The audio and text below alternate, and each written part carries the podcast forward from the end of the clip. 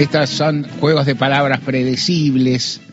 Eh, el otro día eh, Martín Rodríguez usó por, qué por quién dobla las campañas. Yo vuelvo a lo mismo. ¿Cuál es la idea para llamarte la atención un poquito para que para orientar todos dos, eh, dos ejes? El primero, más específico, es hablar sobre un, eh, una táctica, un recurso, en algunos casos una obligación que existe en la Argentina, país federal, cuando hay elecciones, de lo que se llama desdoblar las campañas. Desdoblar quiere decir que las campañas provinciales, las campañas para autoridades, lo que sabés, pero las votaciones, perdón, es decir, en realidad las elecciones para autoridades provinciales se realizan en fechas distintas a las elecciones para autoridades nacionales.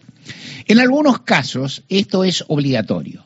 O sea, en algunas provincias o la constitución, en cuyo caso es muy difícil de, desmarcarse de la imposición porque hace falta una reforma, o las leyes, en cuyo caso eso se puede retocar porque una ley, el oficialismo puede en algún momento tener posibilidades de cambiarla, por ley o por eh, constitución, en algunos lugares, en algunas provincias es obligatorio, siempre cuento que en algunas intendencias a veces es obligatorio desdoblar de las nacionales y de las provinciales. ¿Cuál es la idea de esa regla, esa idea genérica? Es que las elecciones sean bien locales, que no, no exista la influencia del microclima nacional, del microclima general y se vote en función de los intereses más vecinales, más propios, más cercanos de los habitantes de la provincia o del municipio. Perfecto.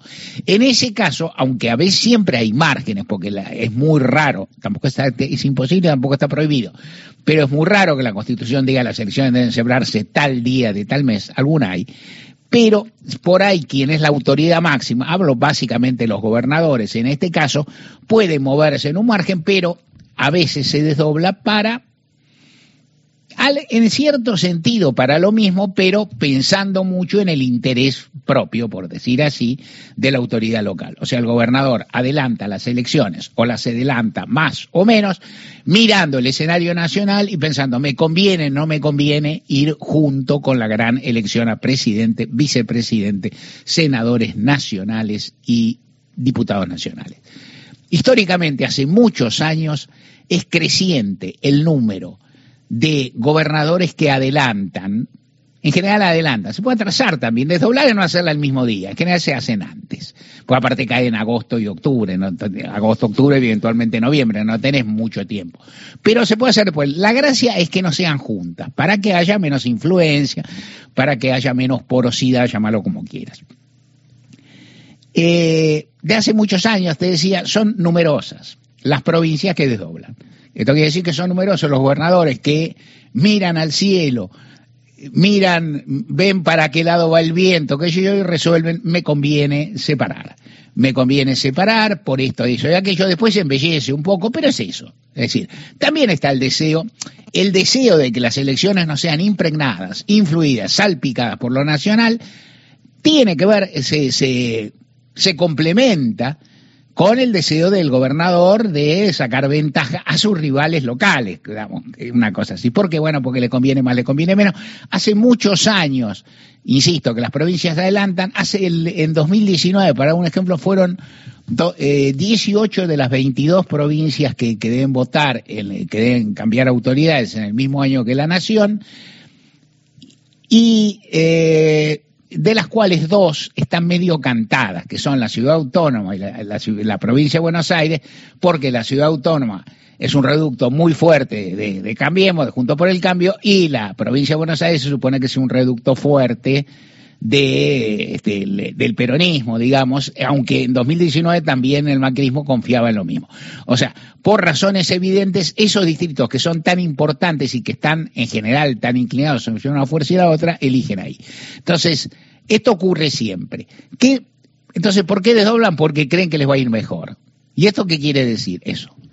¿Saben? Nadie sabe. Nadie sabe el futuro. ¿Tienen elementos para pensar? Sí tienen buenos elementos para pensar. ¿Por qué? Porque son personas inteligentes, porque tienen buena información, porque conocen su provincia, porque está con su propio pellejo, les importa mucho y aciertan siempre y claro que no, querido, ¿cómo va a ser? Nadie acierta siempre. Y esto es la parte eh, global, la parte general de esto que te vengo comentando. Por un lado, es interesante mirar qué hacen grandes protagonistas políticos, que tienen mucho manejo, que son muy astutos, que conocen muy bien sus terruños, y a la vez es interesante luego ver, evaluar cuándo aciertan y cuándo se equivocan. Que se pueden equivocar, se pueden equivocar. En general, la gente común, por algún motivo extraño, tiene una...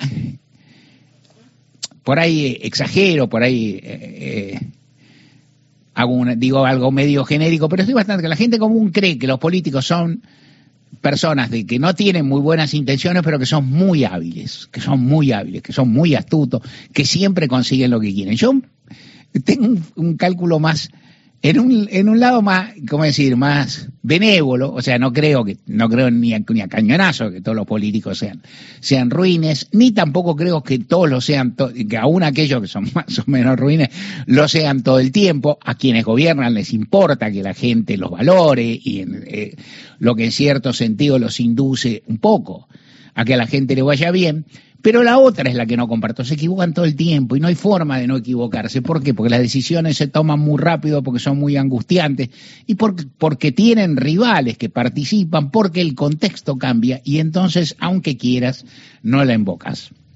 Vamos a mencionar con esto de desdoblar, después voy a hablar un cachito más del otro, pero de esto, del error en general, de la relación entre el error y el accionar de sobre todo quienes gobiernan, aunque también de quienes hacen política en otros estadios o en otras posiciones.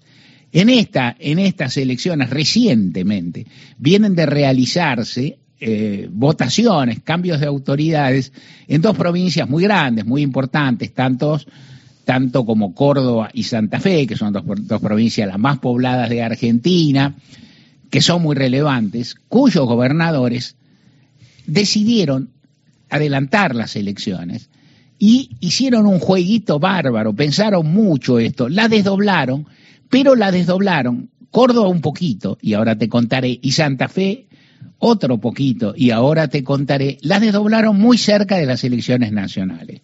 Miti, miti, mestizaje, blanco, yo qué sé, gris, ¿por qué? Bueno, hicieron la cuenta. La de Córdoba la entiendo y te la explico. La entiendo porque me explicó un cordobés, que de ahí, que conoce la política, que conoce a los personajes, que conoce el entresijo.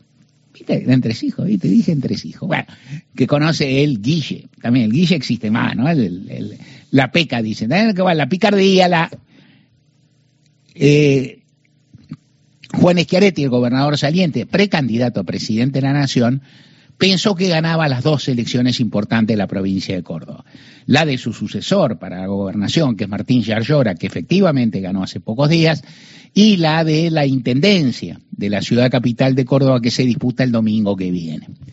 O sea, desdobló la elección en general y desdobló además la elección de la provincia de la elección de la capital. Cosa que es rarita, así dicho, porque el candidato a gobernador de la provincia es el exitoso intendente saliente de la capital. Y entonces, si voy a decir, llevo un ñato que está más o menos valorizado, piensa en ello, para ser gobernador, ¿por qué no hacéis que se vote ese día? Porque Schiaretti pensó que ganaba las dos. ¿Y para qué le importaba ganar las dos separadas? Porque Schiaretti tiene ambiciones presidenciales. Y entonces Schiaretti hacía la cuenta y decía, imagínate, si gano en junio, ponele, la elección a gobernador y 20 días antes las paso, la elección en la ciudad capital, ¿cómo llego a la elección nacional como candidato a presidente? Dueño de Córdoba. Dueño de Córdoba, nadie, pero un taita en Córdoba. Y ahora resulta que la elección provincial la ganaron muy apretada contra Luis Juez que digamos no es gran mérito ganar apretado contra el juez, porque no es un gran candidato el juez a esta altura, pero ganaron muy, muy en el límite, ponele que ganaron, y la elección de gobernador está peleadísima. Perdón, la de elección a intendente está peleadísima y por ahí se le escapa de las manos. Si le sale, le sale. ¿Por qué arriesgó tanto? Porque está jugando tanto.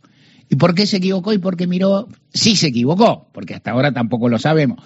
Conozco gente en Córdoba que dice, ya dice que se equivocó y que arriesgó de más. Entre ellas gente muy vinculada al propio Yarlora, que dice, nos hizo perder votos en la elección a gobernador y nos complicó la sucesión en la capital. ¿Todo para qué? Para una candidatura a presidente en la cual posiblemente saque pocos votos. Hay que ver qué pasa, pero la jugada también se entiende, la jugada también cuando jugás.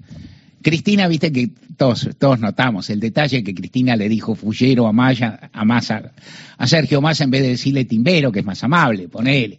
Nadie sabe si se lo dijo, si se lo dijo con picardía, con distracción, no se sabe. Pero en todo caso, timberos, no digo que somos todos, pero algunos son, es que Aleti se jugó una baraja brava, porque también tiene una carta brava. Él quiere terciar en una elección presidencial donde hay dos fuerzas muy potentes. Y entonces dice, bueno, si yo me potencio ahí voy bien. Es que Areti hizo otra jugada que ya salió floja, porque no, no resultó, que es tratar de confluir conjuntos por el cambio en el camino, llegar a algún acuerdo antes de las elecciones para ver que no sabía qué, y este acuerdo no funcionó, e integró el bloque, el conjunto macizo de disidencias que separan a Horacio Rodríguez Larreta de Patricia Bullrich. Horacio Rodríguez Larreta promovía ese acuerdo, sumar, por usar la expresión que le gusta a Larreta, un peronista y entonces ampliar el espectro junto con el cambio y le salió mal. Uno imagina, cuando uno ve ahora desde la comodidad de su hogar, que es cómodo relativamente, de la comodidad de su hogar o de la amplitud de este estudio histórico, de la radio pública, las movidas que se se arriesgó mucho el ñato. ¿Para qué se arriesgó? ¿Por qué no quedarse firme? ¿Por qué no dejar una sucesión firme en la provincia de Córdoba y timbiar menos. Bueno, seguramente porque la carta que él se juega de pasar a lo nacional es una, es muy, las chances que tiene son muy estrechas y él pensó que ganaba y listo. Y pensó que ganaba. Y si gana, y si gana por un voto, y si gana por un voto, lo que dice Weinfeld se matiza bastante. Si gana por un voto, la, ciudad capital quedaban por sentado que le iban a ganar por, no sé, 8 puntos porcentuales, 10 puntos porcentuales. Habrá que ver. En todo caso, uno entiende por qué la hizo. ¿Y por qué lo hizo Perotti? ¿Por qué hizo este cronograma envenenado de las pasos antes de las pasos nacionales y las elecciones provinciales? Porque en Santa Fe, a diferencia en Córdoba, hay, hay sistema de, de balotaje, de doble vuelta o de necesidad de mayoría absoluta para, para dominarla. Es difícil de entender y está claro que no resultó. ¿Por qué no resultó? Bueno, porque no resultó, porque se jugó el partido y le fue mal. ¿Vos, Weinfeld, sabés cómo hubiera salido el partido si la elección se hubiera, ido hubiera sido en mayo? No, no lo sé, pero sin duda cuesta imaginar que hubiera sido peor.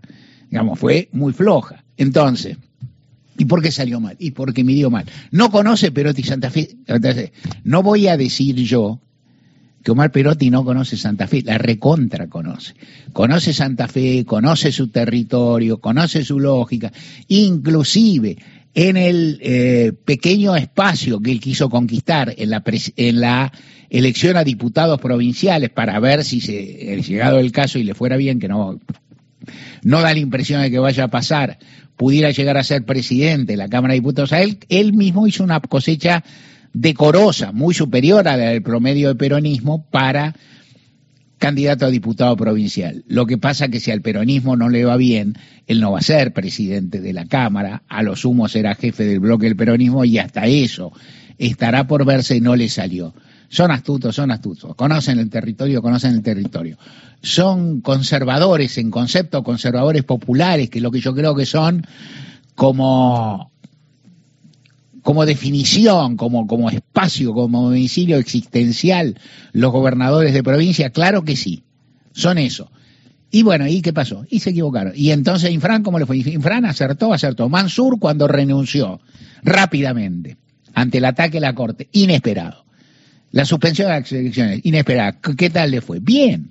Hizo bien, es decir, el, el peronismo tucumano se abroqueló y ganó muy bien. Y Uñac, ¿cómo reaccionó? Dividió las elecciones ante un otra táctica, en este caso impuesta desde afuera por la Corte Suprema. La Corte intervino en San Juan y en Tucumán. Mansur dijo, hagamos rápido las elecciones, todas juntas, yo me corro, ni espero que me corten la cabeza. Me la van a cortar, ni lo espero. Quedó muy bien con sus compañeros peronistas y ganó la elección. Uñac hizo otra movida rara, también rara, Digo, cuando la hizo a mí no me convenció desde mi casa. Y a la vez, desde mi casa uno sabe que Uñac en una de esas tiene más noción de lo que es Tucumán, eh, San Juan que yo. Entonces uno dice, bueno, algo está pensando, algo está cavilando, entonces separó las elecciones. Legislativas e intendencias un día y las provinciales otro. En las legislativas y en la de intendencia le fue muy bien. Entonces uno mirando de afuera dice, ah, este tipo no es ningún gil, porque ahora tiene una masa crítica importante, le demostró poder y le salió mal. Esperó el fallo, el fallo le salió en contra y perdió. Y entonces, y entonces que es muy difícil, y entonces que, de nuevo, que es muy difícil en un terreno que es eh, en parte material, digamos, no es concreto, se juegan votos, se apuesta, hay antecedentes. Imagínate cuánto estudian los precedentes si uno se toma el trabajo de mirar los precedentes electorales en los datos que tienen las notas, qué sé yo, ahora por suerte, material en web, hay, material informático, hay muchísimo, se conserva. Si uno mira, imagínate lo que mirará esta gente que sabe mucho y conoce sus territorios. E igual se pueden equivocar, porque no lo piensan, no porque la vida es difícil, porque las variables son cruzadas, porque los rivales también juegan y porque aparte, cuando uno arriesga su propio, y esto es algo de lo que estoy muy convencido y vengo diciendo siempre y creo que define mucho las campañas y aún los gobiernos, porque en el momento, esto estoy convencido, cosa imposible de probar, listo, porque es, un, es conceptual, pero convencido. En el momento de la decisión, el gobernante superior, el llamado mandatario, el primer mandatario de la provincia, de un municipio inclusive y de la nación, está solito su alma, está solo resuelve solo. Tiene gente que lo asesora, si tiene tipos que le llevan los datos de las anteriores elecciones, y tiene gente sabia que dice, no, te conviene adelantar, no adelantar, el cuatro, le dice todo. Algunos tienen, otros no tienen. Algunos escuchan, atienden, son permeables, otros no. Pero los que resuelven son ellos, y como son seres humanos, aunque cuesta, aunque a veces haya gente que lo niegue, pueden fallar.